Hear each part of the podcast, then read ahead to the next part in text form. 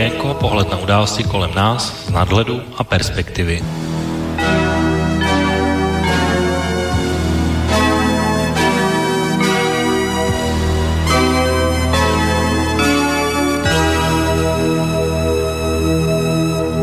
Příjemný páteční podvečer, vážení posluchači. Kalendář dnes ukazuje 18. prosince roku 2020, 18 hodin, takže znovu po dvou týdnech je tady relace Okénko. Je to vlastně dnes poslední relace Okénko v tomto roce a vysíláme ji živě, takže i dnes, vážení posluchači, se budete moci případně svými otázkami zapojit do naší diskuze. A my jsme tady minule rozebírali hlavně dluhy, které jsme měli na české politické scéně, které se nahromadily za úplný měsíc,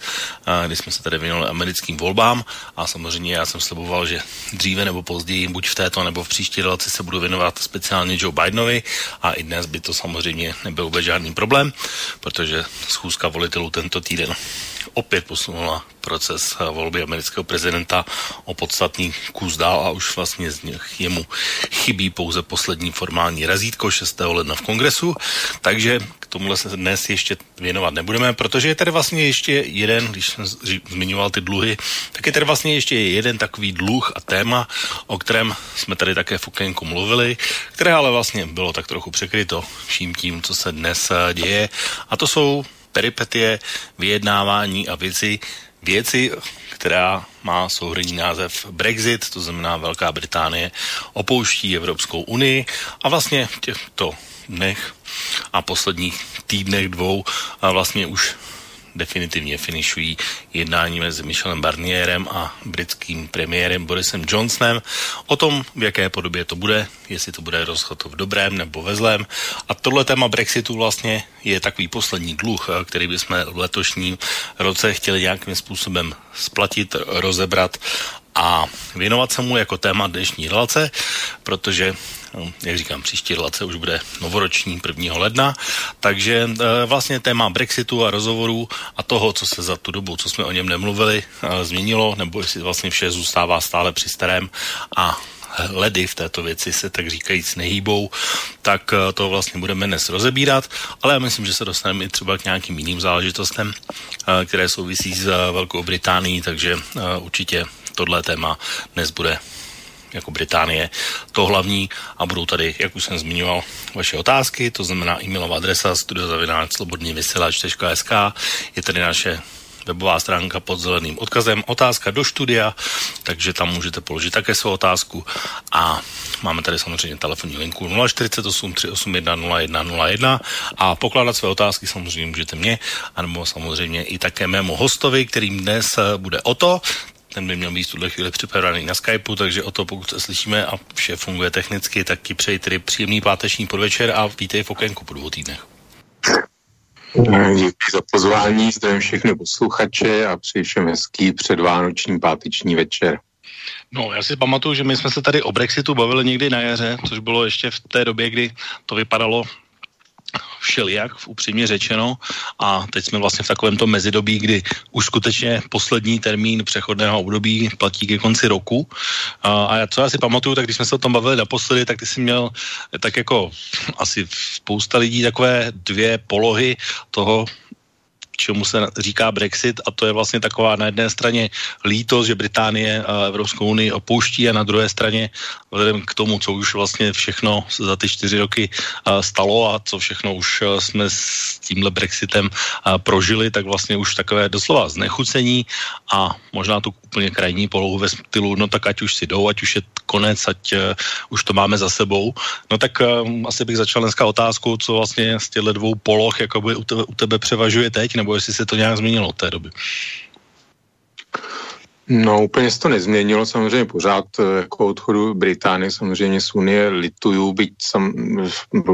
moje postoje jsou takové, že některé věci to samozřejmě v Unii zjednoduší, uh, ale na druhou stranu samozřejmě pořád trvá, že chci, aby k tomu k té rozluce už došlo a v podstatě mm, jako možná to není úplně čistě racionální přístup,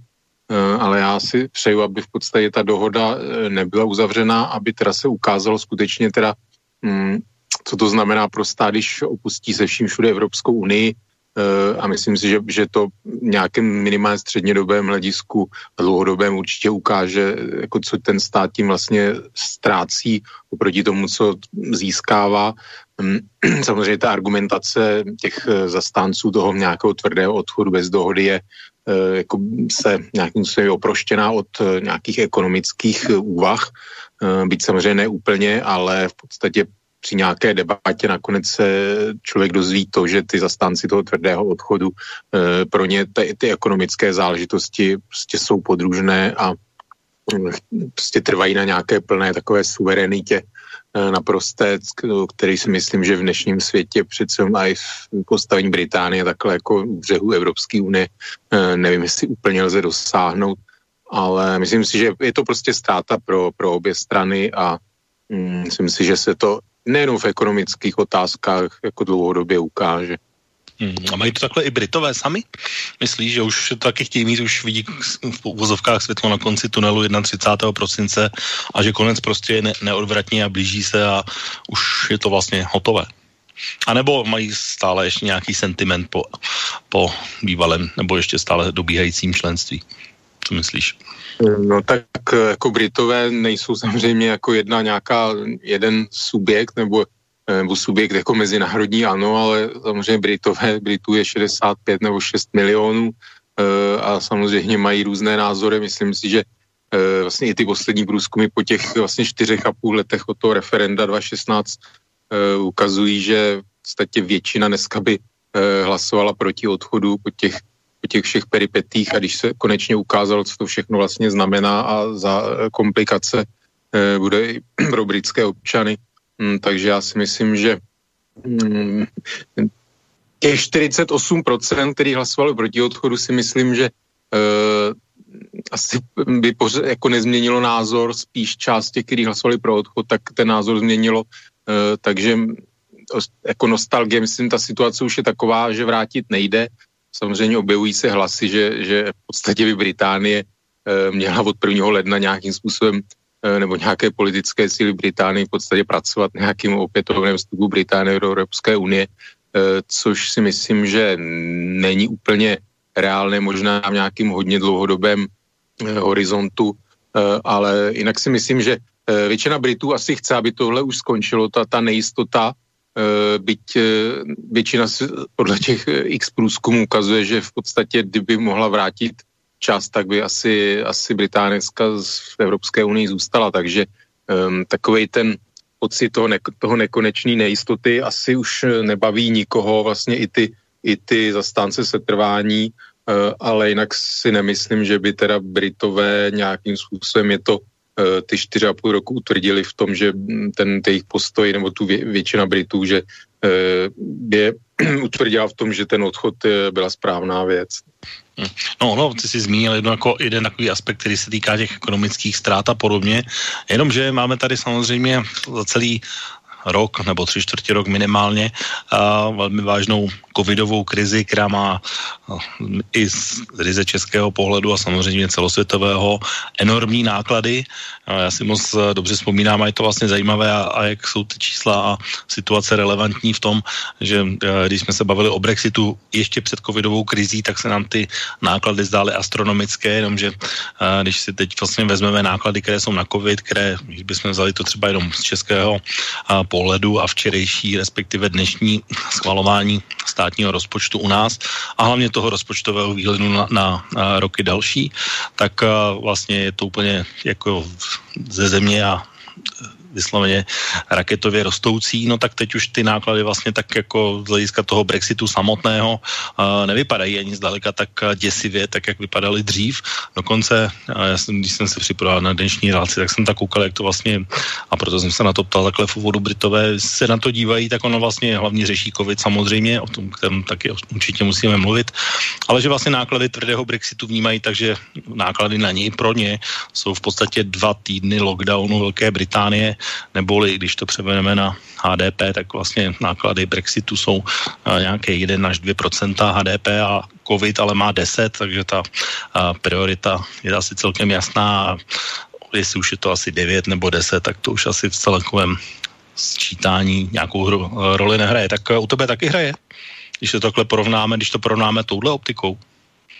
Tak samozřejmě jsou to úplně jiné počty, ale já bych to úplně nesrovnával, protože samozřejmě ty dopady covidu jsou spíš eh, krátkodobější, jo, jako z takového, řekněme, globální nebo eh, z hlediska jako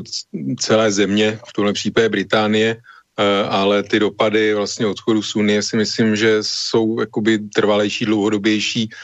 Samozřejmě jsou různé, různý jakoby propočty, jo, ty, ty odhady 1%, já si myslím, že to, to ani takové ty nejsou takové, že by že by Británie přišla jenom o procento HDP. Jo, samozřejmě ty počty se liší, záleží prostě jak, v jakém časovém horizontu. E, jako ekonomé se na tom samozřejmě úplně neschodnou, jsou i takové okrajové, e, samozřejmě nějaké myšlenkové, e, řekněme, takové myšlenkové trusty, think tanky, které odhadují, že, že může Británie na tom dlouhodobě vydělat, ale myslím, že to, to jsou skutečně menšinové názory. E, ty dopady Brexitu se odhadují prostě jako v jednotkách eh, procent HDP, což eh, samozřejmě nevypadá tak, tak hrozivě, protože chceme, že nějaký takový slušný hospodářský růst roční bývá zhruba 3-4%, takže v podstatě je to, jako nepůsobí to nějak, nějakým způsobem jakoby závažně a tady jsme vlastně v horizontu procent nebo v řádu procent Eh, v covidu jsme v podstatě až v desítkách procent, se to eh, jako vyšplhají samozřejmě ty ztráty eh, při nějakém tvrdém lockdownu, ale ono je to politicky pro vlastně Borise Johnsona nebo konzervativní vládu relativně výhodné, protože nějaké ty krátkodobé brexitové škody v podstatě se dají schovat do, do té covidové, těch následků ty covidové epidemie, takže to je určitá záchrana, protože nebude tam ten náraz, prostě nebude úplně jednoznačně možný přičíst, přičíst uh, tomu odchodu z Unie, ale uh, takové ty dlouhodobé trendy, prostě snížení investic do Británie, uh, odchod některých vlastně výrobců, kteří jsou závislí na mm, jakoby bezproblémovém a beztarifním, bezcelním obchodě vlastně s Evropskou unii, tak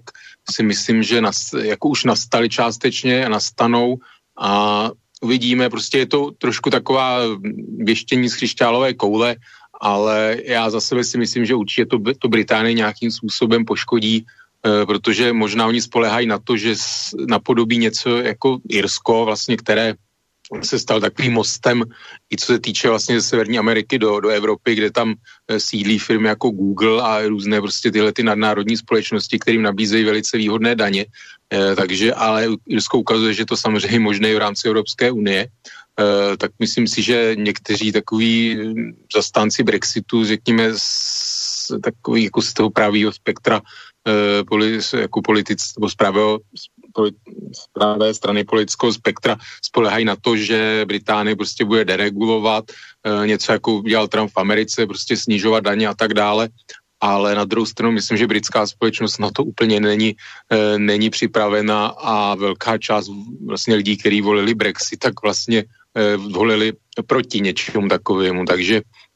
si myslím, že Británii úplně na to není prostor. Británie už teď má obrovský, vlastně největší rozpočtový schodky od druhé světové války, což samozřejmě se týká i jiných zemí. Jo, ale prostě není, nebude tam nějaký takový ekonomický polštář, který by, který by to mohl vlastně ten, ten před, nějaký ten ty dopady zmírňovat. Takže e, já si myslím, že ten covid je paradoxně určité jakoby politické požehnání, ale e, samozřejmě je to obrovský zásek do veřejných britských financí a vlastně nějaký tu možnost se vypořádat i s tím následku Brexitu to jakoby snižuje nebo ty možnosti omezuje. No já jsem se podíval asi na jeden takový aspekt, který můžeme celkem dobře, dobře měřit uh, z českého pohledu, protože když jsem si dal tady uh, a mám tady před sebou graf uh, vývoje kurzu britské libry od vůči české koruně, uh, tak když se podívám, tak někdy v prosinci 2015 byla libra ještě za nějakých 38 korun a když to vezmeme v čase, tak to šlo celkem velmi rychle dolů a když se podíváme dneska, tak jsme na nějakých 28, ani nebo necelých 29, dejme tomu, a, tak už tohle přece znamená, jako, že Britové byli docela zasaženi tímhle. Nebo my jsme na tom tak dobře od té doby. No tak my na tom úplně nejsme dobře, že víme, jak se pohybuje vlastně kurz kurz koruny, vlastně když skončily intervence České národní banky, jako, které byly ve prospěch oslab, jakoby oslabené koruny, tak se vlastně počítalo s tím, že koruna nějakým způsobem vyletí nahoru, což se úplně nestalo. Eh, jako trošku samozřejmě k tomu došlo, ale nějaká koruna, koruna 50 vlastně za euro eh, koruna posílila, přičemž se očekával mnohem jako rychlejší a větší posílení a vlastně dneska Dneska jsme v nějakým tom pásmu zhruba e, koruna vůči euru v dob, ve stejném pásmu, kdy bylo e, při těch intervencích České národní banky, takže e, koruna jako taková určitě nějak neposilovala, takže to jednoznačně ukazuje na, na vlastně ztrátu hodnoty Libry a samozřejmě ono vždycky jako ztráta hodnoty jakoby posiluje export, takže e, někomu to může, někomu to může vyhovat. Ono jako jedna, to je vůbec věc, jedna z věcí, s kterou šla do Británie vyjednávání, ona má poměrně veliký eh, vlastně eh, obchodní schodek v obchodu s Evropskou unii, takže myslím si, že i, i to byla jedna z takových eh, vyjednávacích pák vnímaných s tím, že vlastně Evropská unie bude dělat ústupky kvůli tomu, vlastně, aby nepřišla o tuhletu vlastně velice výhodnou bilanci s Velkou Británií. Zatím Evropská unie moc úplně to jako se neukázalo, že by to byla taková slabina, protože pořád prostě ta Evropská unie je mnohem větší blok a trh, eh, takže má tu prostě pozici nespochybnitelně silnější. No ale samozřejmě je možný, že ta ztráta samozřejmě hodnoty Libry nějakým způsobem britským vývozcům pomáhá. Ona je otázka ty cla, které jsou podle mm, vlastně daná svět, takový ten základ pro nějaký obchod mezi státy, který určuje Světová obchodní organizace. Nevím úplně, jak jsou tam ty, eh, ty tarify, ale eh, v podstatě ten pokles Libry vůči euru eh, tenhle ten rozdíl vlastně na těch tarifech, když budou zavedeny, tak si myslím, že je dost možný, že v podstatě to vyrovnává ten pokles, eh, pokles toho kurzu, tyhle ty případné tarify, takže ono nakonec se třeba až zase jakoby tolik nestane. Samozřejmě Britům se obrovsky teda, nebo obrovsky relativně dost zdražuje ten dovoz a do Britá, Británie dováží třeba hodně potravin, velkou část potravin, není zdaleka soběstačná. Víme, že to bylo třeba i problém za druhé světové války a e, ponorková válka a tak dále. Británie hladověla, takže Británie velice závislá na dovozu i potravin, e, což samozřejmě v Británii vyvolává i inflaci, to je další důvod vlastně poslabování, tý, poslabování Libry, protože v Británii samozřejmě už jako teďko ta inflace je tam vyšší, to znamená, že jako životní úroveň Britů samozřejmě klesá, jo, takže myslím, že to už je to už je jeden, že zdražu se jim dovolená a tak dále, tak uh, myslím, že už tohle, tohle musí, uh, jakoby následky toho vlastně Brexitu uh, nějakým způsobem už pocitují Britové nějakou dobu už. No, ještě než se dostaneme k těm jednotlivým pozicím a k tomu stávajícímu vyjednávání, ono je asi dobré, když se na to díváme, teď se bavíme hlavně o Británii, tak eh, se vlastně podívat ještě na tu situaci v Británii ještě z těch dalších aspektů, nebo takových eh, kamínků, vlastně, které nám tu mozaiku a možná britskou realitu, respektive postoj, můžou trošku povysvětlit nebo poodkrýt z hlediska nějaké taktiky, respektive stavu, tak když se vrátíme zpátky, o rok zpátky, nebo těsně více rok zpátky, tak Boris Johnson drtivě vyhrál volby. A měl celkem jasný mandát, get Brexit done, a vzal si to jako svůj úkol, a měl jednoznačně většinu v britském parlamentu. Tak moje otázka asi je, jak to vypadá s jeho vládou, respektive je, jestli je stále stabilní, je to, je to všechno, má to pod kontrolou, nebo má nějaké problémy podobné typu, jako měla Teresa Mayová? No tak problémy má samozřejmě, protože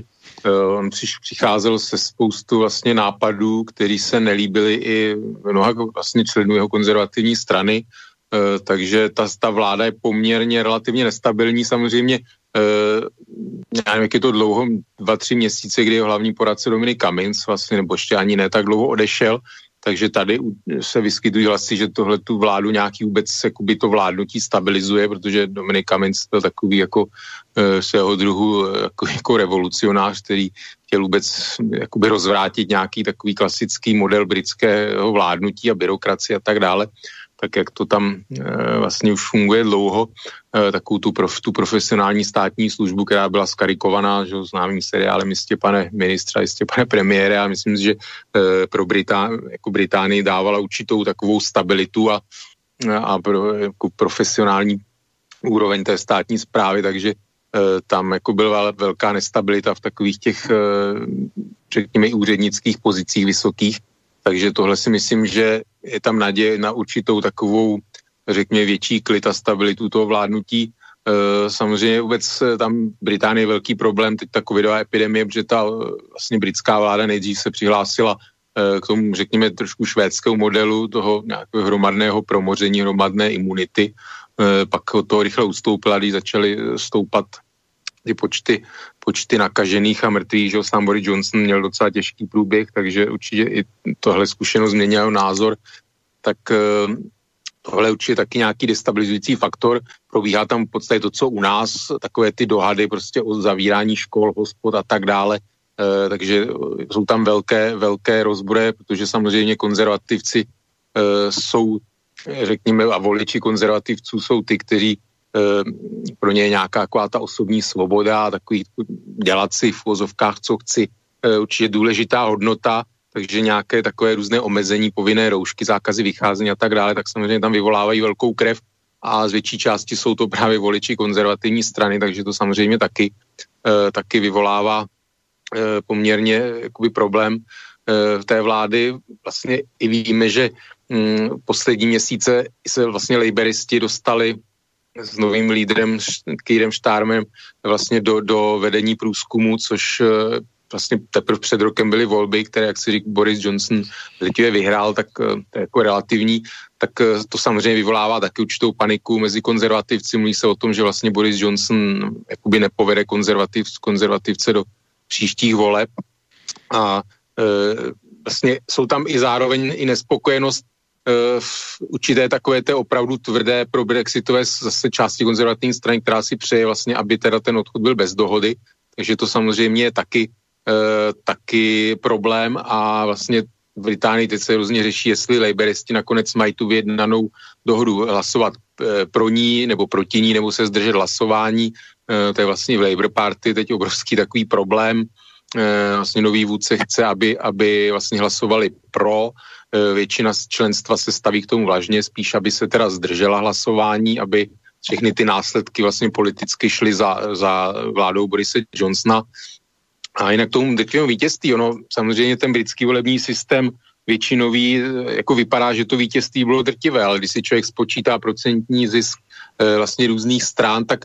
řekněme ty volby zhruba kopírovaly výsledek Brexitového referenda, to znamená, že 50% hlasů dostali strany, které byly vlastně proti Brexitu nebo určitě ne proti takovému Brexitu, jaký se chystá, nebo dokonce tvrdému Brexitu.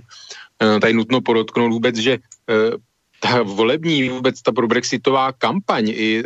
co vlastně slibovali konzervativci, tak ta, ta neříkala, že Británie opustí celní unii a jednotný trh. Takže on to byl svého druhu takový, eh, kromě různých slibů o 300 milionů liber eh, týdně na zdravotní systém, který, ne, který vlastně Británie ušetří e, díky tomu, že nebude muset platit do společného bruselského rozpočtu a tak dále, tak eh, tohle byl vlastně jeden taky z takových podstatě podvodů, protože takovýhle Brexit, ať už úplně bez, bez dohody, nebo ten, který se chystá, tak v podstatě ani většina vlastně těch zastánců Brexitu z konzervativní strany jakoby nenavrhovala takový postup to vlastně se vykrystalizovalo až postupně díky vývoji vlastně v konzervativní straně. Takže eh, ten, ten počet těch loni těch hlasů eh, konzervativci vůbec jakoby nedostali tak, tak drtivý, drtivý procentuální počet hlasů, ale díky tomu většinou volebnímu systému zkrátka eh, mají teď v dolní sněmovně opravdu velikou většinu, což Borisi Johnsonovi dává určitý polštář takový v jeho rozhodování, možno, jeho možnostech, jinak tam jako ty určité rebelie tam vlastně části toho poslaneckého klubu konzervativního propukají v podstatě periodicky, ať už z různých důvodů. Takže ta vláda, ač má jakoby teoreticky velikou většinu ve sněmovně, tak eh, jako zdaleka tak stabilní není v tom reálném provozu. No já právě tady mám před sebou, a proto o tom mluvíme, ty už si říkal několik aspektů, vlastně já tady mám ten graf těch preferencí a na nich je jako krásně vidět, že po těch volbách, dejme tomu do března, dejme tomu do dubna, ještě ty uh, preference konzervativců celkem jasně uh, rostly, takže tam potom už byl rozdíl třeba 20% v těch preferencích, no ale od té doby uh, je tam jako jasný pád a teď už je to vlastně 37, 37, dejme tomu, takže velmi vyrovnané na procenta, samozřejmě volební systém to může rozdat úplně jinak.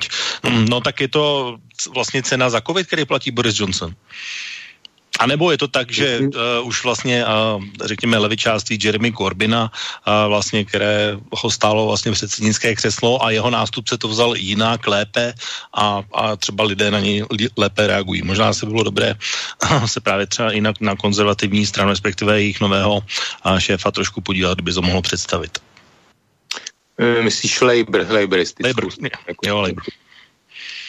No tak samozřejmě, tak většina jakoby dějů nemá jakoby jednu jedinou příčinu, takže samozřejmě je to nějaký soubor příčin. Tak COVID je jeden z nich, jo, protože prostě ta situace v Británii, jak jsem řekl, tak eh, jako se určitě vypořádala jedno z, jakoby z nejhůř států evropských,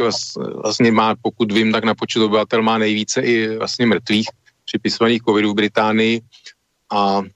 ta situace tam skutečně není úplně dobrá, to zdravotnictví má velké problémy, že dlouhodobě bylo se deset let podfinancováno, byly tam různé platové stropy a tak dále, navíc teď spousta vlastně zdravotních sester a takového toho personálu pomocného, který tam pracoval, byli uh, vlastně občané, pracovníci z Evropské unie, takže část z nich uh, v podstatě odešla teď v posledních několika letech, tak ten systém samozřejmě dostává do čím dál, jakoby, čím dál větší tlak. Takže to je, to je jakoby další věc. Takže určitě ten COVID, COVID, to vypořádání se s COVIDem, uh, určitě takový ten chaos matky, to, co my známe teď vlastně u nás z toho podzimu, uh, nebo i z vlastně jiné země, tak uh, přispívá to samozřejmě k té ztrátě popularity. A je to i tím, jak říkám, protože prostě část společnosti chce, chce nějakou vládu kompetentní, v podstatě by chtěla, aby teda byly nějaký takový jako razantní opatření, část vlastně chce Eh, nebo vůbec zastá názor, že ten covidová epidemie, že je přehnaná, že ty opatření jsou přehnaná, že to stojí moc jakoby peněz nebo e, přináší příliš velkou újmu ekonomice, že, e, že je to daleko větší utrpení to, že někteří lidé e, vlastně se propadají do nějaké existenční, e, existenčních problémů, že to za to nestojí, což je samozřejmě pravda, zvlášť v zemí, kde nějaký sociální tak no, se ztrácíš trochu ve zvuku. Halo, slyšíme se? Ano, já tě slyším dobře. Jo, já teď jsem no. neslyšel chvilku, teď byl výpadek trošku, tak uh, asi je u jo. tebe někde. Jo. No, takže tam v podstatě ty, ty roky takových úspor vlastně znamenaly, že Británie dlouhodobě má problém s takovou chudobou, jsou tam skutečně veliké, veliké skupiny obyvatel pod hranicí chudoby a samozřejmě, že ta covidová epidemie to zhoršuje. A e, ta příčina je samozřejmě i změna ve vedení, ve vedení Labour Party, protože Jeremy Corbyn samozřejmě Eh, byl, byl nějakým způsobem populární u části voličů Labour Party členstva, ale pro takovou tu většinovou anglickou společnost eh, nebo britskou, řekněme, eh, prostě ty jeho pozice byly příliš radikální. Vidíme to třeba něco bych podobného by přirovnal vlastně ve Spojených státech, Verního Sanderse, kde prostě ty, i ta minulost přece jako byla pro ně docela takové ty ty opravdu levicové úlety podpory Sovětského svazu a e, prostě za, za jaderné odzbrojení, manifestace a tak dále. E, prostě to byla do, doména určité takové, e, řekněme, opravdu krajnější levice, která ale ve volbách s většinou se ukázalo, že tu většinou podporu společnosti nemají takovéhle názory. Takže Starmer je takový konsenzuálnější samozřejmě politik, ne, není, tak, není tak vyhraněný, nemá za sebou tu minulost. Uh, já teď bohužel uh, úplně nevím, ale uh, myslím, že i taková ta jeho profesní minulost, teď bohužel trošku si mě to otázku zaskočil, protože samozřejmě jsem o něm jakoby si čet některé informace, ale už je to delší dobu, takže se umluvám, že ne, úplně nedokážu reprodukovat některé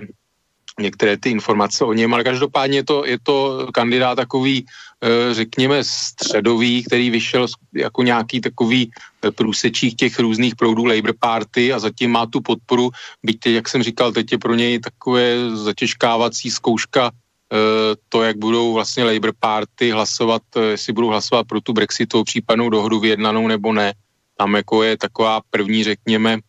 mm, problematická jeho, jeho situace teď v čele, plus teda on eh, na základě takových těch různých vyšetřování z antisemitismu, tak myslím, že zbavil i,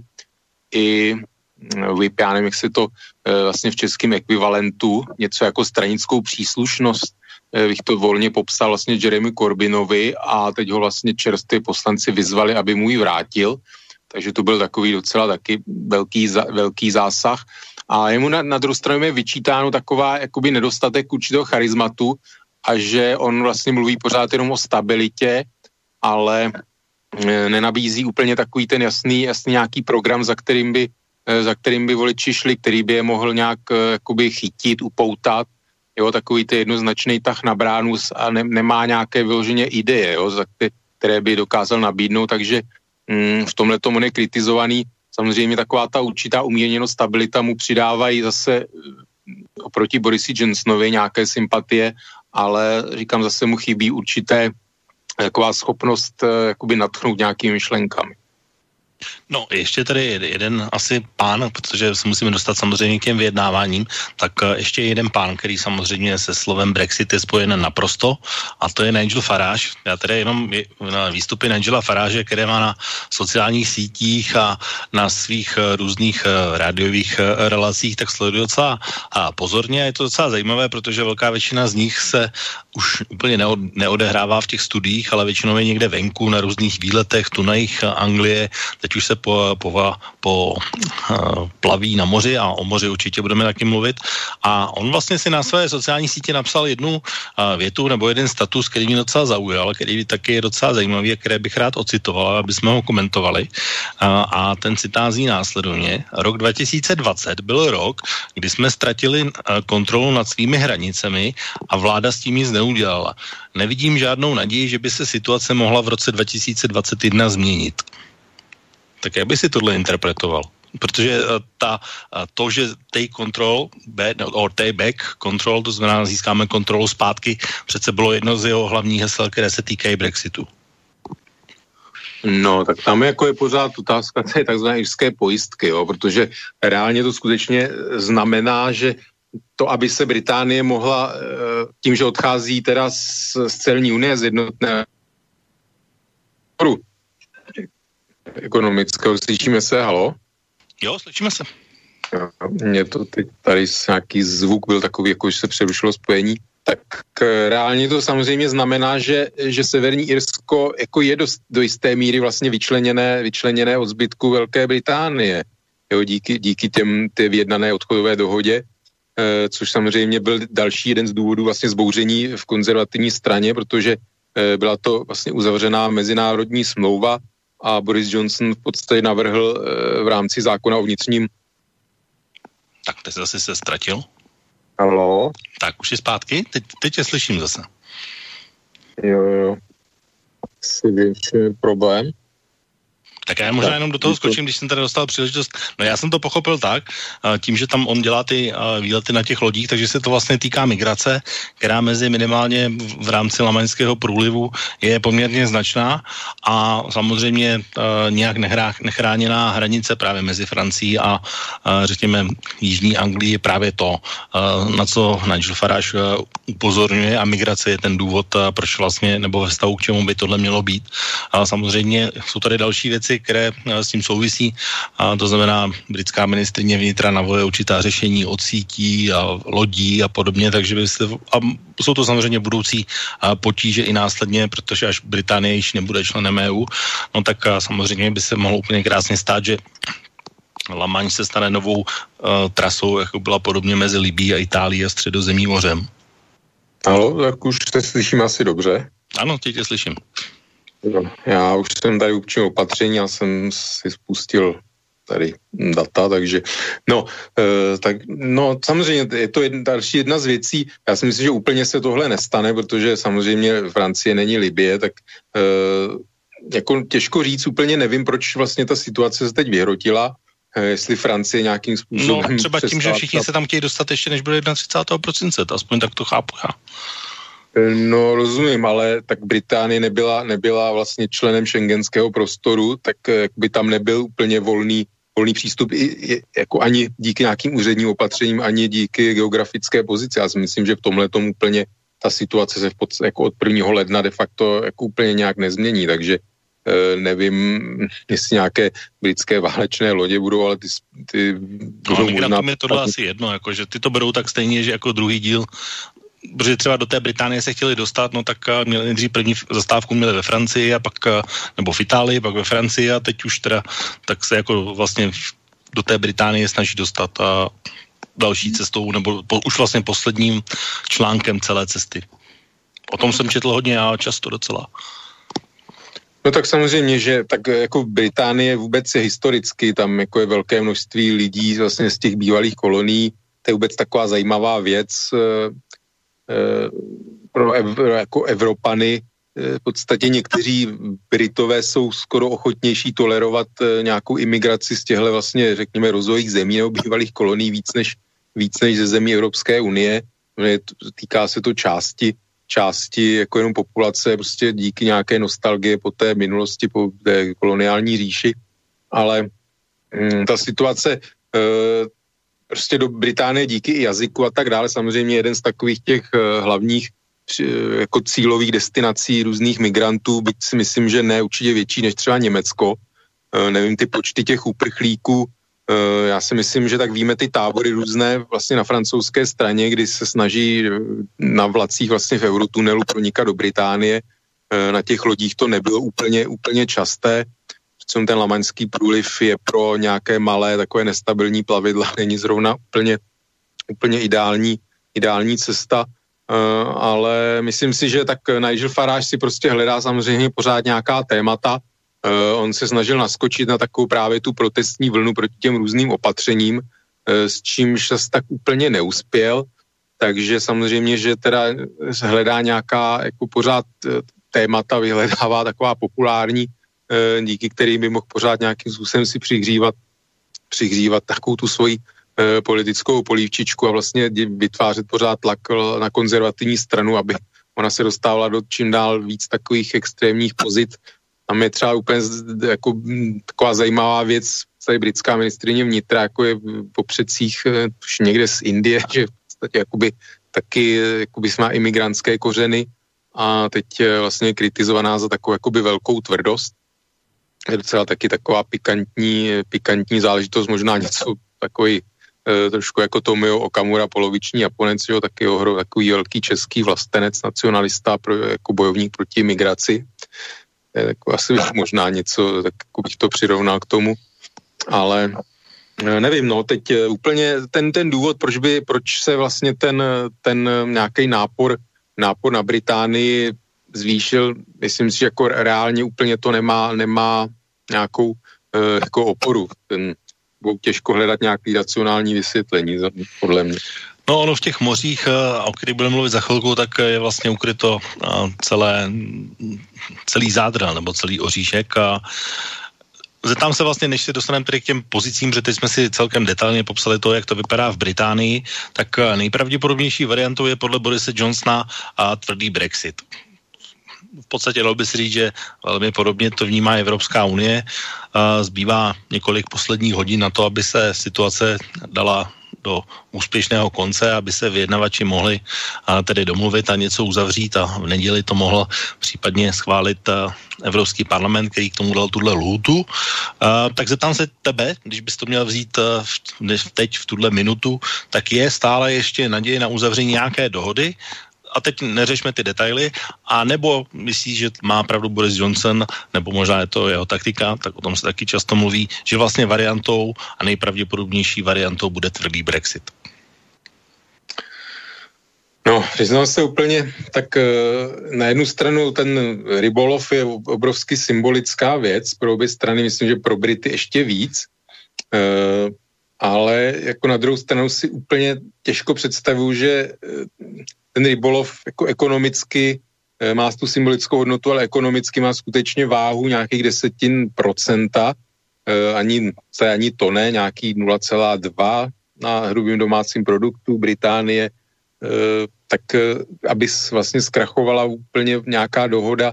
na takhle jakoby ekonomicky marginální záležitosti si myslím, že si těžko dovedu představit, takže já se přiznám, že úplně bych teď sázet nechtěl, no samozřejmě druhá věc je, že skutečně je málo času už a někdo z nějaká strana bude muset ustoupit a hm, jako těžko už se teď budou hledat nějaké takové ty zadní vrátka, že se vždycky jakoby vymyslí nějaké takové v geniální řešení, které ten problém jakoby naředí. E, takže já si úplně netroufám, netroufám odhadovat, e, jestli, jako jaký bude ten výsledek, jestli skutečně se ta dohoda najde. On samozřejmě už několik těch několik těch uh, deadlineů nebo termínů pro, pro to ukončení jednání vlastně už uplynulo, pořád se to natahuje. Uh, jako, asi by to pro mě bylo docela překvapení, kdyby k té dohodě nedošlo, ale jak říkám, nebo několikrát jsem říkal, poslední leta už člověk byl překvapen uh, tolikrát nějakými jakoby, výsledky různých uh, dějů politických a tak dále, že úplně, úplně jako to vylo, jako nevylučuju samozřejmě. No. A musí být domluveno všechno, anebo to může být tak, že se něco ještě přesune i do ledna, nebo později případně? No tak ten přístup Evropské unie byl ten, že e, vlastně od začátku těch vyjednávání, že musí být e, vlastně vyřešeny všechny otázky a nebo nebude žádná dohoda. Jo, takže uh, oni vlastně Britové, to byl, naopak to byl zase jejich, že se Eh, jakoby uzavře nějaká částečná, že se něco vyřeší a něco se bude eh, vyjednávat vlastně eh, jakoby postupem, postupně vlastně po už jako definitivním vystoupení vlastně nebo ukončení toho přechodného období. Ehm, Evropská unie jakoby tohle zatím vyjednávač Barnier jeho tým by s tím nesouhlasil doteď. Tam i vlastně Britové chtěli, aby se i ty kvóty různé jakoby těch úlovků řešili vlastně každý rok znova se určovaly což i v rámci Unie je... Jako to ještě teď možná do těch detailů nechoďme, uh, protože já mám připravené, jenom omlouvám se, tady jsem ti skočil do řeči, ale mám je totiž připravené jedno audio, které se vlastně těch jednání týká a mluvit budou dva pánové z české politické scény, kteří paradoxně stranicky by patřili k jedné současné vla, potenciálně volební koalice, o které jsme tady mluvili minule, ale jinak na chod Evropské unie mají samozřejmě naprosto rozdílné názory a to jsou dva čeští europoslanci, pan Luděk Niedermayer a Jan Zahradil, tak pojďme si pustit jejich vyjádření, které se právě týkají těch jednotlivých aspektů toho vyjednávání problémů a jak oni vnímají to jednání tak, jak vypadá, respektive vypadalo v tomto týdnu a jak oni se dívají na ten, ty aspekty právě těch obchodních dohod. Tak pojďme si to pustit. U těchto dohod platí, že pokud není všechno dohodnuto, tak není nic dohodnuto. Čili každá ta věc, která e, dojednána není, e, automaticky e, poráží celý zbytek té dohody. Takže jakoliv nám, jako České republice, se může stát téma rybolovu malicherné, tak v Evropské unii je spoustu zemí, pro které je to téma hrozně důležité. Takže a samozřejmě myslím si, že pro všechny je nesmírně důležité e, téma eh, hospodářské soutěže nebo ochrany trhu, protože eh, určitě evropští podnikatelé nejsou připraveni na to, že bez překážek budou na, ten, na náš trh vstupovat firmy z Británie, které například budou získávat státní pomoc, která by v Evropské unii nebyla přijatelná. Takže jsou to poměrně významné věci. Bez sporu by se na nich dal najít eh, kompromis. Ale tomu kompromisu podle mě brání dvě podstatné věci. První je, že Boris Johnson stanovil pro to jednání velmi krátkou dobu. Vlastně vyjednat velkou obchodní dohodu za 12 měsíců, z nich jsme ještě spoustu času ztrátili eh, covidem, je téměř mission impossible. A druhý je filozofický přístup, eh, rozdíl toho přístupu k tomu vyjednávání. Zatímco Evropská unie se snaží vyjednávat o vzájemně výhodném eh, volném obchodu, tak Británie hlavně klade důraz na zachování té vlastní vlastní suverenity, čili má podle mého názoru k tomu poněkud eh, více ideologický přístup a překlenout tady tyto rozdíly v tak krátkém čase je prostě eh, hrozně, eh, hrozně obtížné. A jinak bych řekl, že já absolutně nesouhlasím s tím, že nyní Evropská unie tahá za kratší konec provazu, za ten nejkratší konec provazu bohužel tahají firmy a to na obou stranách britského kanálu. Některé z nich, jak už tady padlo určitě, eh, jak už bylo řečeno, otázka rybolovu třeba nám ve střední Evropě, v zemi, která nemá přístup k moři, eh, může připadat velice vzdálená, ale pro řadu zemí, kde rybolov tvoří velice podstatnou součást národní ekonomiky, eh, to je něco velmi důležitého. Třeba, když si vezmu Velkou Británii, tak pro Skotsko je rybolov docela podstatnou součástí ekonomiky, takže kdyby britský premiér kývl na něco, eh, co je z britského pohledu, ze skotského pohledu nevýhodné, no tak by zřejmě to Skotsko možná se ještě zradikalizovalo víc, pokud jde o separatistické nálady, které už jsou tam e, i tak přítomny. Čili e, je to jedno zbolavé téma, témata, na kterých ta schoda není, jsou asi tři v tuhle tu chvíli, ale já bych tak úplně nesouhlasil s kolegou Niedermayerem, že pokud není dohodnuto všechno, není dohodnuto nic. Já myslím, a opravdu se možná dostaneme do situace, kdy budeme muset postupovat per partes, tedy po částech, prostě uvést do života to, co je dohodnuto, to, co dohodnuto není odložit a pokusit se dosáhnout dohody v nějakém delším časovém horizontu. Ale nechat to všechno spadnout pod stůl teď od 1. ledna, to by byla podle mě škoda. Jan Zahradil a, Luděk Niedermayer, tak padlo tam zase spousta věcí. My jsme třeba Skotsko taky a, nezmínili úplně. A tady na tom krásně vidět, jak a, věci, které třeba my jako suchozemci ze středu Evropy úplně neumíme docenit, vzhledem k tomu, že skutečně moře nemáme, a zatímco pro Skoty je to třeba tak zásadní věc, že to může dopadnout až dalším. A pravděpodobně dopadne, protože to já jsem zaznamenal, že příští rok by mělo ve, Skotsku být další referendum o nezávislosti,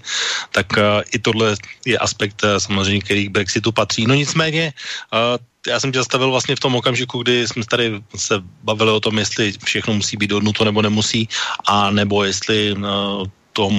může být uh, tak, že všechno musí být do 31.12. Tak uh, který ten mm, postoj je tobě blížší z těch dvou a už jsem se ptal, jestli, jestli to dopadne tak, že skutečně se hraje o tu třetí variantu, že když prostě není dohodnuto nic, tak, tak nic. No to si myslím, že není třetí a v podstatě první varianta. E, tak ono, ono jde o to, že samozřejmě e, u toho rybolovu je to složitý, protože e, pro Británii ten stav, kdy ona vlastně si bude mm, držet exkluzivní přístup do těch svých vod, tak je jakoby na jednu stranu výhodný a je to určitá vlastně vyjednávací páka vůči Evropské unii. To znamená, že a Evropská unie zase potřebuje, nebo respektive Británie potřebuje zase ústupky z druhé strany, takže ono samozřejmě se jedná, kdo má nějaké želízka pohní v tom vyjednávání. Takže e, když vlastně se uzavře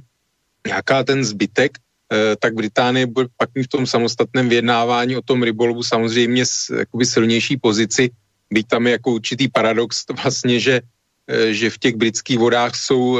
jako hlavně ryby, které jsou žádané na kontinentu a nikoli v Británii, jo, takže tam vlastně ty britské, britští rybáři e, jako relativně víc e, jasně exportují e, do zemí Evropské unie ty své vlastně úlovky z těch britských vod, než kolik spotřebuje ten britský domácí trh, který vlastně hlavně, jakoby oni chtějí tresky, v těch britských vodách jsou herinkové, makrely, e, humři, raci a tak dále, takže nebo kraby, Eh, který zase jsou poptávaný víc, víc na kontinentu, takže to je docela taková určitý paradox, ale eh, já jsem pro ten samozřejmě, jako pak, když Evropská unie chce si vynutit nějaké ústupky ze strany Británie v tom rybolovu, tak eh, asi jako musí tlačit na to, aby se dojednalo vlastně všechno naraz. Samozřejmě ten rybolov, je to, je to otázka, hm, asi by se to dalo nějakým způsobem odložit. Samozřejmě, když by, když by teda Evropská unie na tohle kývla, eh, tak asi by to úplně jakoby nespůsobilo, eh, řekněme, říct chaos nějakých těch celkových vzájemných stazích. Tam je totiž ještě taková zajímavá záležitost, oni to je ta 200, 200 mil námořního pobřeží té výlučné ekonomické zóny, to vlastně spojené, vlastně spojené národy nebo OSN bylo tuším až v roce 82 schváleno, vlastně v době, kdy Británie už byla teda 9 let eh, v Evropské unii nebo Evropské unii, tehdy Evropském hospodářském společenství. To znamená, že vlastně nikdy, nikdy tahle ta otázka nepřišla, eh, nepřišla na přetřes. Eh, v podstatě nebyl to nikdy teda problém, eh, byť samozřejmě známe, že byly takzvané trestčí války mezi Británií a Islandem někdy v 70. letech, ale potom mezi, vlastně v rámci teda nějaké spolupráce v, mezi evropskými státy, tak nikdy tenhle ten problém úplně mezi mezi rybáři nevzniknul a ty vlastně belgičtí, holandští, francouzští a tak dále byli zvyklí no, lovit vlastně v těch britských vodách a byl to teda, byl by to pro ně velký, velký zásah. Takže ale k tomuto přístupu já jsem proto, aby se skutečně ten přístup byl takový všechno nebo nic, protože myslím si, že Britové jsou schopní, jsou schopní ještě učinit nějaké ústupky, nějaký prostor pro určitý kompromis tam je. I díky tomu, jak říkám, že britští rybáři v podstatě jsou do nějaké míry závislí na exportu e, vlastně na, na evropský kontinent a samozřejmě nějaké ty celní, celní překážky, tarify by ty jejich výrobky samozřejmě zdražily a ten e, export by byl na, jakoby obtížnější na ten kontinent těch, těch jejich úlovků. Takže myslím si, že čekám spíš, že britská strana, že ještě k tomu nějakému kompromisu, kompromisu dojde, ale ono samozřejmě, eh, ať už to dopadne jakkoliv, tak já si myslím, že nějaká určitá obchodní vyjednávání, že to v podstatě bude takový jakoby denní chleba e, nějaké části bruselské byrokracie a britské vlády, e, protože samozřejmě ty nějaké určité problémy v těch zájemných stazích, určité ta standardizace a tak dále, případně když budou nějaká cla na ně různé překážky stanovené netarifní a tak dále. Prostě to vyjednávání o nějakých obchodech si myslím, že bude, že bude na, jakoby na, to nás čeká ještě jako na dlouhé budoucnost. No, ono, říkám, ten rybolov je tak komplexní téma, protože ono to má ještě další samozřejmě aspekty typu norských vod, Fajerských ostrovů, Islandu, Irska, uh, belgických přístavů, holandských přístavů a podobně. Takže samozřejmě, kdyby jsme to vzali do detailu, tak vlastně třeba ty lodi by Lamančem pro, mohly proplouvat jenom velmi obtížně, když by si každý nárokoval to své území. Ale je tady vlastně jedna nebo možná dvě věci, které jsou docela důležité, které si, myslím, že zmínit nutně musíme. A to je vlastně, když se o tom bavíme z hlediska rybolovu, tak se nám taky nakrásně může stát, že 60% toho, co rybáři, o kterých si teď mluvil, náhodou nebo úmyslně, každopádně v britských vodách uloví, takže jim 60% bude zabaveno, zdaněno, bude to vlastně nějaká náhrada pro Británii, tak ty vidíš tohle, že by skutečně se mohli lodě potkávat a mohli by tam zadržovat vlastně to, co se zrovna čerstvě naloví a je tam ještě jeden důležitý aspekt, eh, který s tím samozřejmě taky souvisí, který je možná ještě vážnější a to, že eh, Británie od 1. ledna vyšle do svých vod eh, čtyři válečné lodě britského námořnictva, které případně, že nedojde k dohodě, tak budou chránit britské vody a budou bránit fyzicky a evropským lodím do svého vstupu, do svého námořního pásma.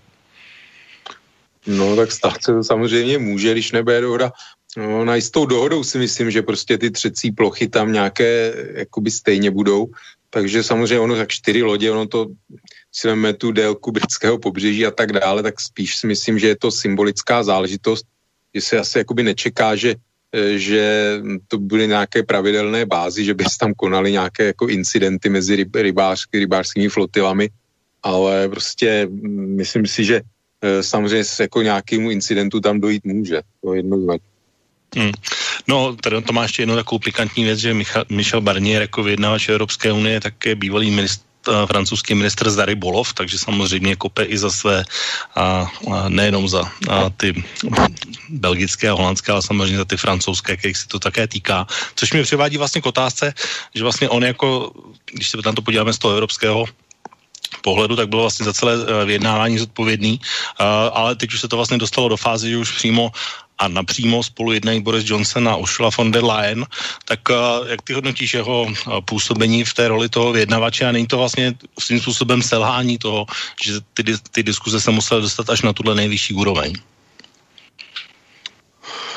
No, selhání, to je tě, jakoby těžko hodnotit selhání. Samozřejmě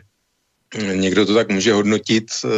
jako Barnier samozřejmě má na nějaké mantinely ze strany Evropské komise, která zase, nebo i Evropské rady, kde to je nějaký agreg, jakoby souhrn nějakých požadavků i členských zemí. E, samozřejmě jsou některé země, které by e, jakoby sami za sebe asi tu dohodu s Británií dojednali relativně jednoduše. E, myslím, že třeba Česká republika, tuším, že Británie je snad,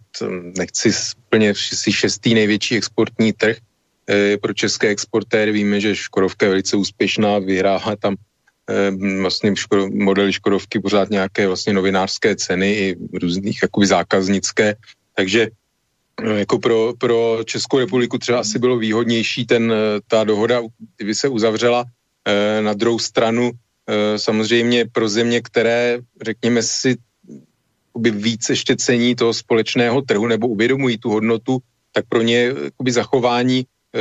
nějakých vyšších práv, když je ten člen, země je členem, tak samozřejmě má i nějaké povinnosti a práva a Británie v podstatě s, jakoby už v minulosti a teďko to její vynávání bylo takové, že chce mít vlastně jako práva, jako by byla členem, ale zároveň nemít žádné závazky a povinnosti. A to byl vůbec takový ten přístup, který od začátku Británie e, vlastně odmítala. To byl takový ten princip a Michel Barnier se, se toho držel a byl vlastně i na základě toho teda obvinován z nějakých, jakoby, řekněme, neférových přístupů a tak dále. A já si myslím, že on prostě plnil zadání, e, zadání evropských institucí, těch vlastně velkých evropských zemí, hlavně Německa, Francie, které prostě jakoby nechtěli, nechtěli, aby se z Británie stal určitě, určitý takový e, černý pasažér nebo někdo, kdo je prostě jednou nohou vevnitř, jednou nohou venku, prostě se všemi právy a bez vlastně nějakých povinností. Takže samozřejmě to vyjednávání, e, navíc vzal bych potaz to, že Barnier je v podstatě celou dobu ten hlavní vyjednávač, když to ze strany Británie e, těch vyjednavačů se vlastně e, několik vyměnilo, to, což svědčí taky jako o nějakém vůbec přístupu. Jako ta britská strana si myslím, že tomu přistupovala velice dlouho takovým docela bohorovným způsobem. Moc jakoby se jakoby nepracovalo na tom vůbec, na, tý, na té problematice, čekalo se, že se to jakoby vyřeší nějakým takovým samospádem, že Evropská unie přijde jak se k sobě blížit nějaký termíny vlastně s nějakými velkými ústupky, na které potom Británie jakoby blahosklně kývne, tak samozřejmě to se nepotvrdilo, ale jinak si myslím, že to, jak to vypadalo v za těch 4,5 roku ten vývoj, tak to, že jsme dneska tak blízko té dohodě, tak eh, v podstatě si myslím, že je vlastně velký úspěch.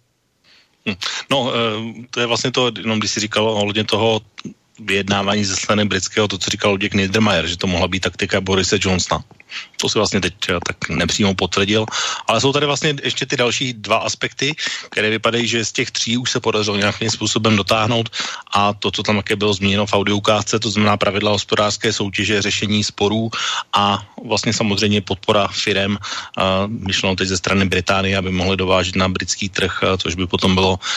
pro evropské firmy znevýhodňující. Tak možná si ještě tyhle dva aspekty proberme a dáme si písničku aspekty jako přístupu na společný trh? Mm-hmm. No, to byly ty dva další sporné body přeci. A pravidla hospodářské soutěže, ochrana, a cla, kvóty a podobně. A potom a ta pravidla těch státních podpor, protože Británie teď už nebude vázána těmi evropskými pravidly, ale bude moci ta pravidla dávat svoje v podstatě. Samozřejmě, tak to byl jakoby tak velký problém. Ono vůbec je paradoxní, že v podstatě se za nějaké státní podpory jakoby bije, bije pravicová konzervativní vláda zvlášť teda Boris Johnson jako velký vyznavač uh, Margaret Thatcherové a tak dále, která uh, jejich, její takový leitmotiv její politiky bylo v podstatě jako zrušit nějaké státní podpory vůbec jako podnikům britským. Do dneška je viněna za tu vlastně deindustrializaci Británie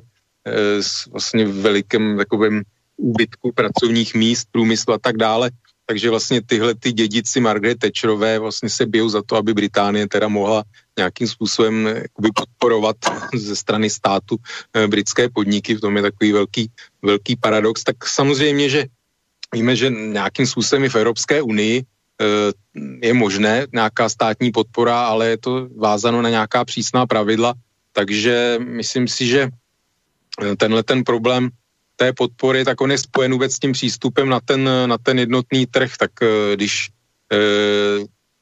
tam jde o to, aby, aby v podstatě Británie i nějaké teda standardy, eh, řekněme, eh, sociální, environmentální, eh, víme třeba u nás konkrétně vajíčka, klecový chov a tak dále, že je to velký problém v rámci jednotného trhu, tak aby se nestalo nic takového, že v Evropské unii byly třeba nějaké praktiky zakázané a Británie bude moct dovážet výrobky nebo potraviny nebo jiné výrobky, které nesplň, nebudou splňovat nějaké Eh, prostě standardy toho vnitřního evropského trhu. Je to poměrně jednoduché a prostě Evropská unie tohle Británii nechce dovolit a jde o to, teď se jedná zkrátka, eh, jestli Británie bude povinna nějakým způsobem dodržovat tyhle ty, eh, jako, které v současnosti platí, nebo případně které v budoucnu nastanou, a nebo jestli teda to bude předmětem nějakého vyjednávání. Ústup Evropské unie byl ten, že se o tom v podstatě bude jednat, že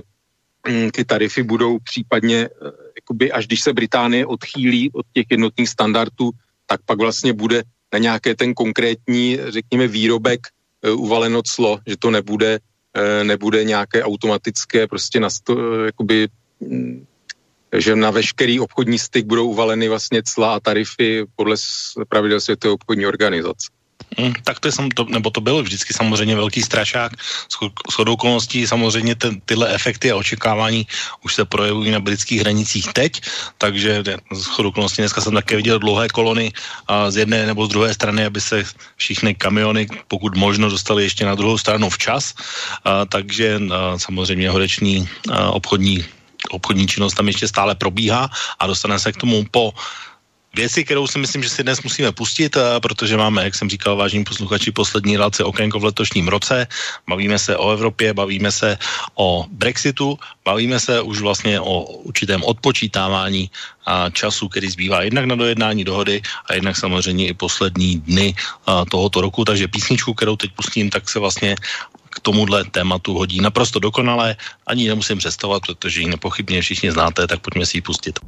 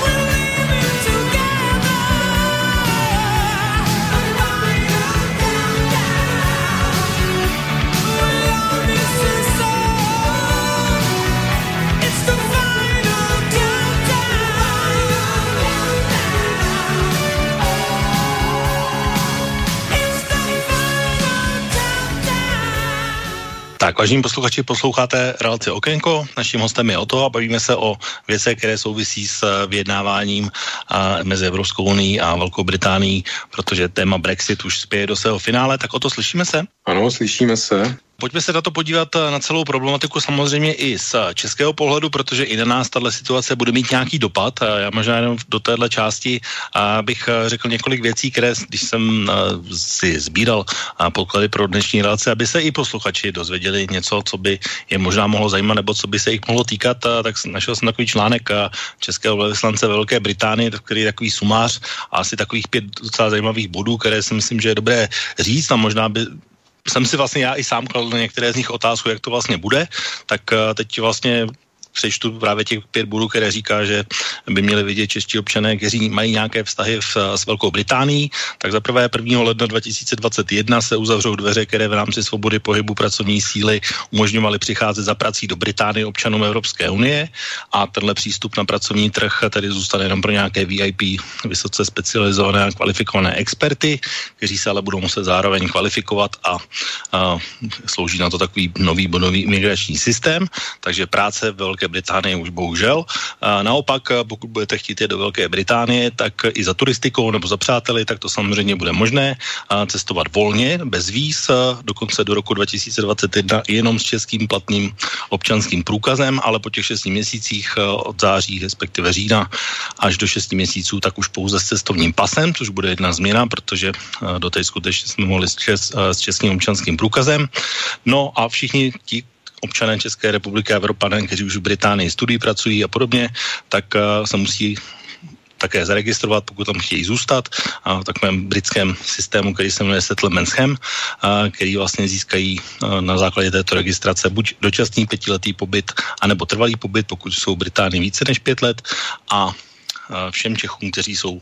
právě usazeni ve Velké Británii, tak je potřeba velmi silně doporučit provedení této registrace do konce roku 2020, protože když to udělají později, tak už potom budou muset doložit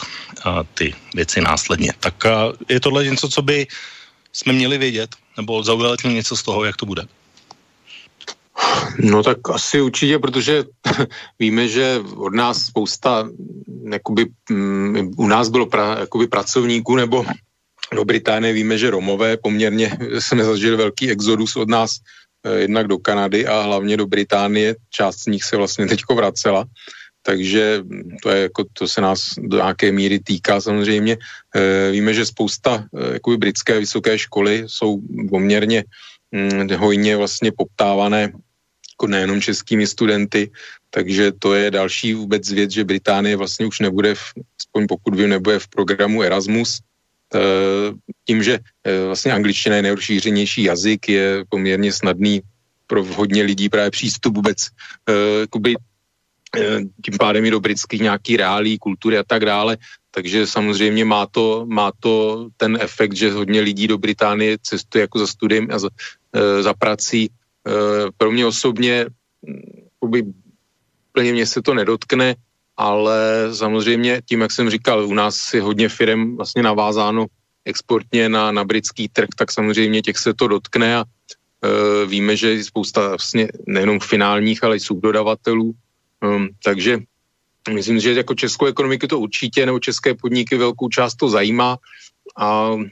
uvidíme, proto si i přeju vlastně tím, že na jednu stranu chci, aby to bylo takové jako ten rozvod, řekněme, čistý, aby se teda prokázali, jak skutečně ta situace, jaká je. E, na druhou stranu vím, že pro spousta samozřejmě podniků jako by to byl nějakým způsobem veliká komplikace. E, ona samozřejmě do nějaké míry bude už takhle, protože e, určitě jakoby ten volný pohyb zboží tam nebude, ať už bude dohoda nebo ne, protože jednotný evropský trh a celní unii prostě Británie opustí, takže ty fronty, fronty na obou stranách hranic prostě nastanou budou tam nějaké papírování, náklady vlastně na, na jakoby úřední, takovou úřednickou činnost a tak dále. Takže komplikace to bude v každém případě pro, jakoby pro všechny, včetně teda podnikatelů, podniků, e, takže do té míry mě to samozřejmě zajímá. No, pojďme se, ale ono to má samozřejmě ještě další, další rovinu, protože teď jsem, jsem mluvil o občanech a má to samozřejmě tu ekonomickou a, a samozřejmě mezistátně právní. A když se budeme bavit o exportu, tak holá čísla říkají, že Británie vyváží 45% svého exportu do Evropské unie, zatímco my tady ze střední Evropy tak zhruba 5% do Británie činí objem našeho exportu z celkového vývozu, ale už když samozřejmě hrozila ta varianta tvrdého Brexitu dříve, tak tady byla takový, taková věc, kde se vláda Andreje Babiše zavázala, že má plán pro ten případ, když ten tvrdý Brexit nastane, tak je počas si také připomenout, jestli ho skutečně má. A chtěl bych tedy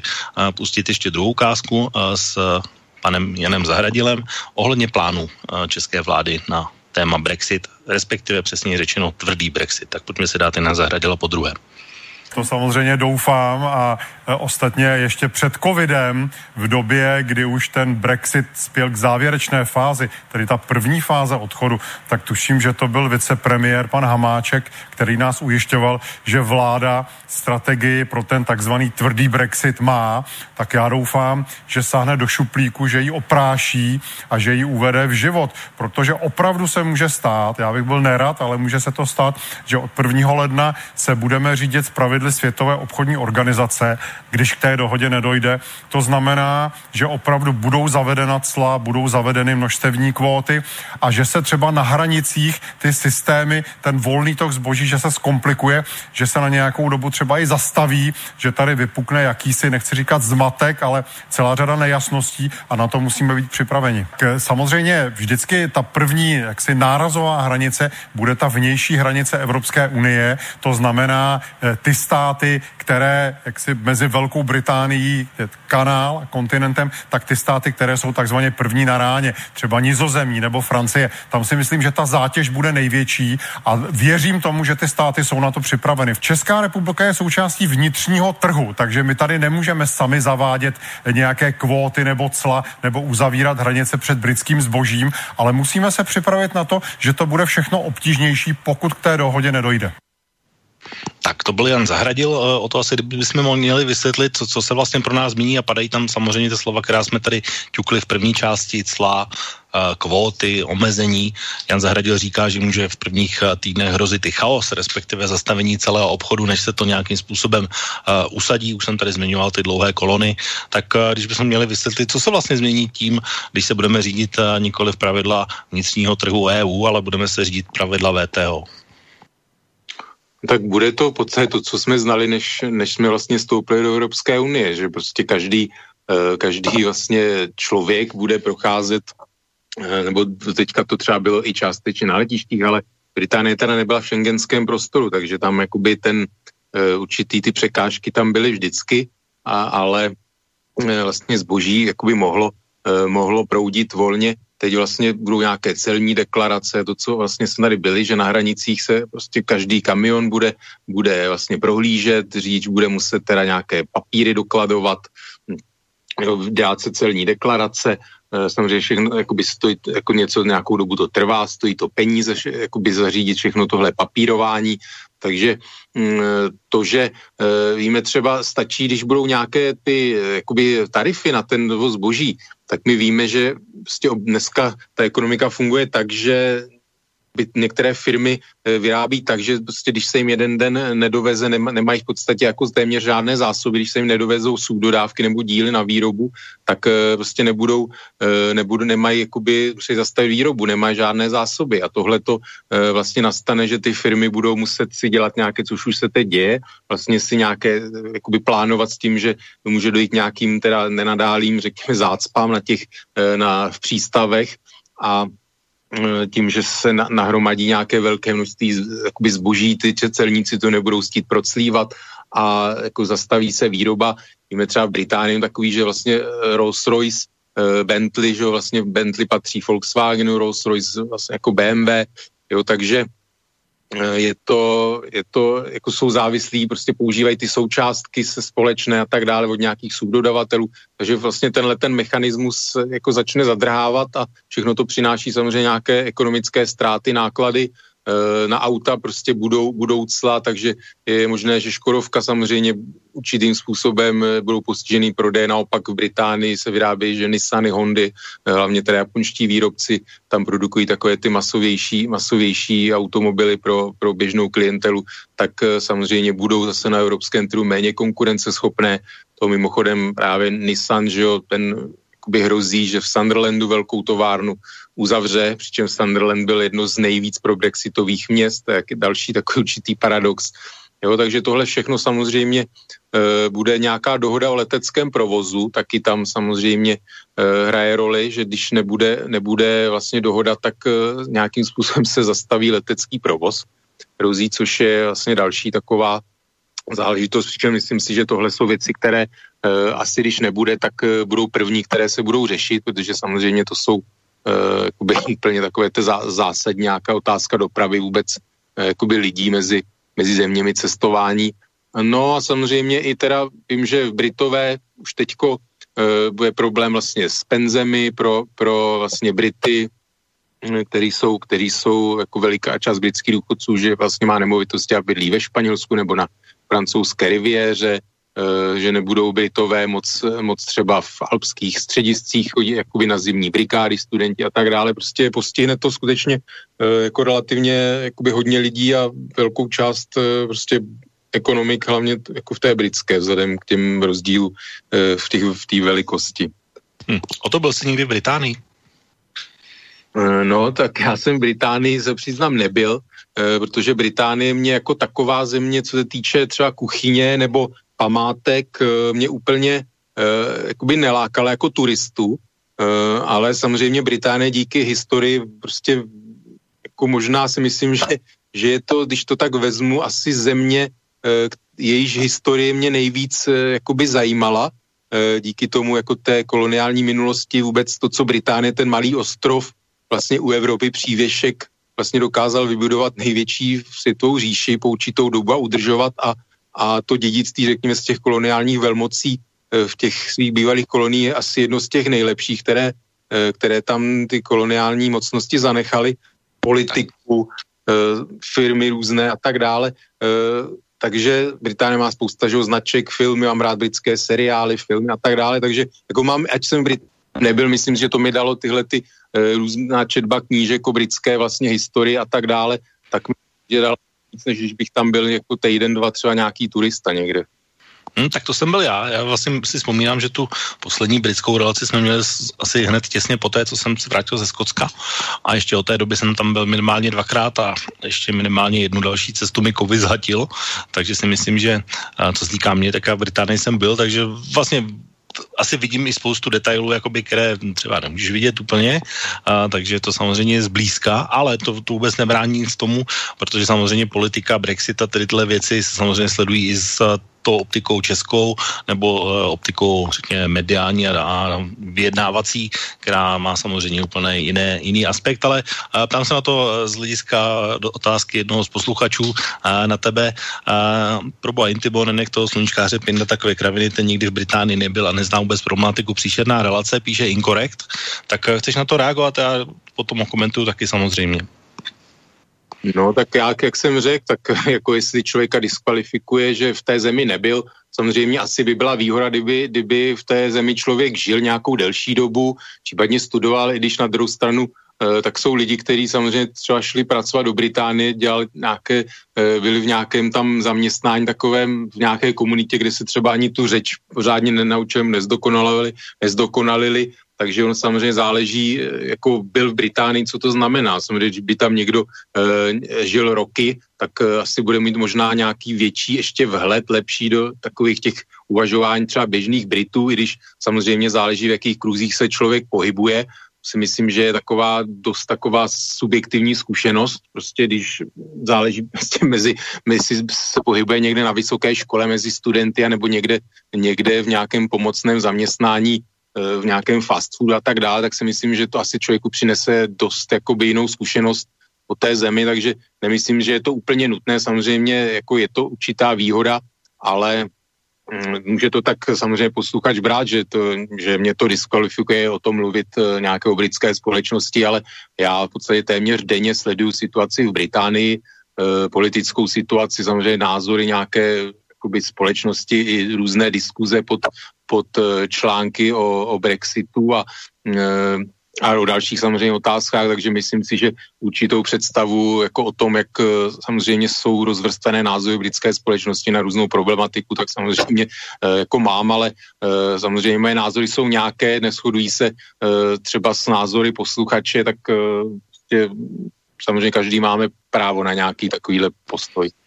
No, já jsem chtěl říct, že možná škoda, že Incorrect eh, se ne, nepřipojil uh, slovně, ale respektive ústně do naší relace, že mohli zavolat na telefon a třeba položit otázku. A každopádně ale, uh, co se týká názoru, tak oni jsou různé, čili tady Ota říká svoje. Uh, já k tomu se snažím dodat nějaký kontext nebo znalosti, které bych řekl, že vidím a viděl jsem je, a, ale to, že jsem v některé zemi nebyl úplně nutně neznamená, že bych si nemohl dovolit komentovat věci, které se třeba dí na Slovensku, protože na Slovensku jsem třeba za úplný rok neplaky nebyl vůbec. Uh, takže z tohohle hlediska bych to jako diskvalifikační kritérium nebral. A samozřejmě máme nějaké možnosti, které máme, nějaké inform, informační možnosti, které můžeme zjistit, nějaké, které nemáme. A právě proto je tady slobodný vysílač k tomu, aby pokud ta, ta možnost není. A já vím, že spousta posluchačů slobodného vysílače samozřejmě a buď v Británii bylo, je, a, a nebo má k téhle zemi nějak, nějakým způsobem blízko, takže mohl se samozřejmě zapojit a mohl to udělat samozřejmě inkorekt. Takže inkorekt, pokud nás slyšíte, klidně napište nějakou otázku, klidně napište svůj postoj, jak vy to vidíte a nepochybně ji přečtu ještě ve zbylém čase, pokud na to dojde. Takže to by bylo asi tak, co bych chtěl říct k tomu já. A jenom když se teda bavíme o české stopě ve vztahu k Brexitu, tak je tady ještě jedna věc, která už je úplně apolitická, ale náhodou a celkem zjevně mezi Českou republikou a Británií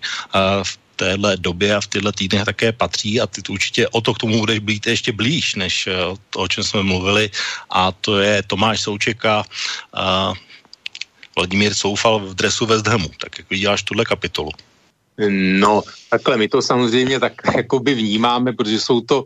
mm, jako spousta českých vlastně fanoušků fotbalu nebo i fotbalistů tak zlíží k Premier League, vlastně to říkali Tomáš Souček, vlastně, že to byl jeho sen od mala, asi to řekne v podstatě každý fotbalista, který tam z český skončí, takže my máme takový jako určitý komplex, až mi přijde někdy z těchto zahraničních lig a z takových těch velkých eh, men velkých klubů, samozřejmě mají rozpočty a tak dále, eh, kvalitu, všechno ale myslím, že třeba i české týmy dovedly zahrát i rovnocené partie s některými těmito kluby. Takže já to takhle, jako z českého hlediska samozřejmě já jako fandím našim hráčům, když se tam o nich jako dobře hrajou, podávají dobré výkony, dobře se o nich referuje, uh, jo, a uh, jako fandím jim, ale zase z hlediska Británie, jo, tam je tolik jakoby jiných hráčů, kvalitnějších, v lepších klubech a tak dále, že že myslet si, jako že teď Tomáš Souček je úplně nějaká teď hvězda kometa jako Premier League, úplně to tak není. Jo, West je samozřejmě jako londýnský klub, ale z takových těch jakoby spíš menších klubů, že jsou kladiváři, takže já si samozřejmě čtu o tom, ale vždycky si to filtruju takovým tím pohledem, že prostě z hlediska právě toho Brita je mi jasný, že jako nějaký takový jakoby hráč České republiky, který hraje za West Ham, tak prostě je to jeden z x takových jakoby nějak hráčů, Jo, spousta lidí si myslím, že se ani jakoby nevšimne, jo, ale samozřejmě jsem rád, já že... Mysl, to, teď bych teda nesouhlasil výrazně, protože Tomáše Součka si všimli úplně všichni a už se dokon, dokonce o něj perou i světové velkou kluby typu Manchester United, Tottenhamu, Arsenalu a případně německého Bayernu, takže nebo Mnichovského Bayernu, když to budu specifikovat. Údajně tedy, je to samozřejmě uh, spekulace, tak. ale uh, jméno Tomáš Souček rezonuje velmi. A Vladimír Coufal taky. E, jako takhle rezonuje. Já neříkám tak, jako že by se nikdo nevšim, ale zase jako právě jsem proto stát nohama, nohama na zemi. Jako nemyslím si, že Tomáš Souček e, jako já znám, že ho tady samozřejmě ze Slávě všecko, jak hraje, tak on má samozřejmě své kvality, ale určitě to není tak jakoby hráč, který by, um, jak to řek, jak třeba, že by měl aspirovat na nějakou zlatou kopačku nebo něco podobného. Prostě je to hráč, který vylétl, měl jakoby několik jakoby povedných zápasů, má nějakou svou kvalitu, uh, ale uvidíme, můžu se, můžu se samozřejmě mílit. Budu rád, když, když se budu v podstatě mílit, ale vždycky já jsem jako k tomu takový skeptický, když tu články v našich médiích o nějak, jako našich sportovcích zahraničí, tak mě uh, jako vím, že z pohledu potom té velké ligy a tak dále, množství těch klubů a ta, jo, tak ta optika je trošku jiná. Dobrá, tak uvidíme, jakou optiku bude mít posluchač, který je v tuhle chvíli na telefonu. Tak dobrý večer, slyšíme se? Dobrý večer, Martin na telefone. Dobrý večer, Martin. Ja by som sa vás, ja by som sa vás chcel obidvoch opýtať, ako expertov vlastne na týchto anglosasov, respektíve lepšie povedať iba tých anglánov a čo sa týka Ameriky aj uh, Anglicka, že ako vy obidvaja vidíte v globále to, že Anglicko vlastne odchádza, teda Veľká Británia, že odchádza z Únie, pretože ja som to vnímal celé, celú Veľkú Britániu som vnímal ako takého trojského konia Ameriky v, v Únii. E, to by bol jeden pohľad. Druhý pohľad môže byť taký, že áno, že oslabí sa tým Európska únia, ale e, najslabšie je vlastne únia, alebo každá spoločnosť je iba taká silná, ako je najslabšie najslabší článok veľťazí. Ja videl som, že vlastne tá Británia bola ten najslabší stránok, čo sa týka e, Európskej únie a vlastne oslabovala aj pozície v, vo svete, čo sa týka jednotlivých výnimiek, ktoré si vyjednala, to, že nestúpila do Schengenu, do eurozóny a skrátka podsúvala tam e, myšlienky, ktoré získavala v, e, za oceánom. To by bola jedna otázka. A druhá otázka by bola, že ako vidíte vplyv City, pretože vlastne City by malo byť logicky proti tomu, aby uh, Británia odišla z, z Európy, alebo Únie, lepšie povedané. A vlastne, jak sa neprejavuje ten vplyv peňazí na to, aby ovplyvnili verejnú mienku a uh, ovplyvnili to referendum, ktoré bolo, to by bola prvá časť a druhá časť otázky, že zase na druhej strane, či vidíte zase nejaký vplyv ECB, pretože podľa mňa jej funkcia zase po, to, po odchode Británii zosilně. To by byly také dvě otázky, no. Tak uvidíme, snad to stíneme ještě ve zbylém čase, pokusím se odpovědět, jo? Díky za telefon. Tak o to, tak eh, co já si pamatuju, tak ty si vždycky říkal, že Británie chtěla nějaké extra boosty a že to nebylo úplně easy. Co já si pamatuju. Eh, no tak samozřejmě, že Británie jakoby takové nějaké ty institucionální záležitosti, eh, jako větší federalizace Evropy a tak dále, tak to byl jeden z hlavních jakoby odpůrců. Víme, že byly snahy třeba o nějakou společnou evropskou armádu, tak to v podstatě Británie byla taky jeden z největších odpůrců, byť samozřejmě vznikly i různé jakoby britsko-francouzské takové společné jednotky, ale ono vlastně doteď v jiných zemích jako je, je k tomu určitý odpor samozřejmě k této záležitosti. Jinak jako ten těch otázek a to téma je strašně široký, jo? tak jenom zmíním, že samozřejmě Británie má místo jedno z pěti stálých členů Rady bezpečnosti OSN a byl vlastně, byl to člen zároveň Evropské unie, takže to jakoby Evropa vlastně ztrácí jedno z členů Rady bezpečnosti OSN, ehm, no vlastně ze dvou, ze dvou členů, kteří vlastní jaderné zbraně, to je další relativně na globální scéně podstatná e, záležitost. E, samozřejmě to, co posluchač hodnotí negativně, tak spousta lidí právě jakoby hodnotí tak, že to bylo něco, co zabránilo nějakému škodlivému vývoji Unie, právě té federalizace a takové té e, větší unifikace. Víme, že Británie má i prostě míle, e, libry, stopy a tak dále, má i, používá jiné měrné jednotky, si vlastně zachovala. E, takže ona vždycky byla prostě speciální a e, mě to do značné míry i bylo jakoby sympatické. E, jinak ještě City, City, tak City samozřejmě ta byla proti, proti jako vystoupení z Unie, protože, e, což je zase paradox, protože konzervativci byli vždycky bráni jako zastávci biznisu a velkou biznisu a tady prostě ty zájmy se rozešly. E, City, zkrátka víme, že Londýn hlasoval velice pro setrvání v Unii, e, včetně samozřejmě na to má vliv i teda to, že Londýn těží z přítomnosti britské city finančních institucí a nějaký ten odliv už nastal vlastně z Británie. Některé ty firmy odešly nebo za, založily pobočky prostě v nějakých evropských zemích, eh, kdy samozřejmě část obchodu už provádí odinu, takže samozřejmě ubývají taková ta vysoce kvalifikovaná místa v tom britském city vlastně ve prospěch teda některých eh, jakoby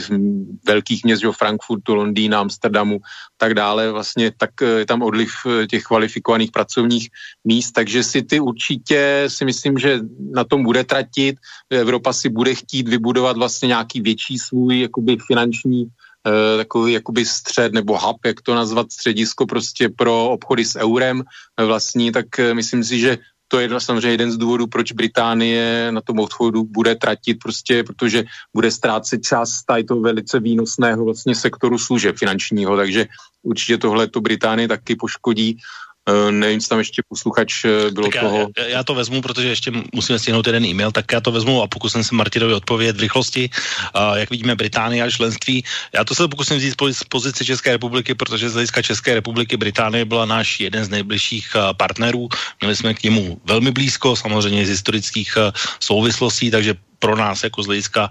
České republiky je to vlastně jednoznačně ztráta. My jsme z Británii ve spoustě věcí hlasovali velmi často spolu, uh, takže pro nás je to určitě ztráta z tohohle hlediska. Vliv eh, City, respektive ještě tam byla otázka, co se týká Ameriky. No to je právě jedna z těch věcí, o kterých já jsem, když jsem minule říkal, že jsou aspekty, kterých si jak si někteří vůbec nevšimli, tak eh, tohle bych řekl, že je taky jeden z nich, protože eh, Boris Johnson jako politik měl samozřejmě velmi blízko k Donaldu Trumpovi. Donald Trump tedy podle všeho prezidentem nebude a bude Joe Biden, takže to samozřejmě i pro Boris Johnsona něco znamená, ačkoliv teď tedy v tomto týdnu zavřeli mezistátní obchodní dohodu, která která to nějakým způsobem nasměruje aspoň k tomu, že by Británie nebyla úplně osamocená, ale od Joe Bidena určitě nemůže uh, Boris Johnson očekávat střícnost uh, také takové, které by se dostalo od Donalda Trumpa. To byla druhá věc. Eh, eh, vliv, co se týká City, no tak City bohužel už eh, teď situaci úplně v rukou nemá, protože k odchodu dojde, takže to bych možná přeskočil. A vliv ECB, no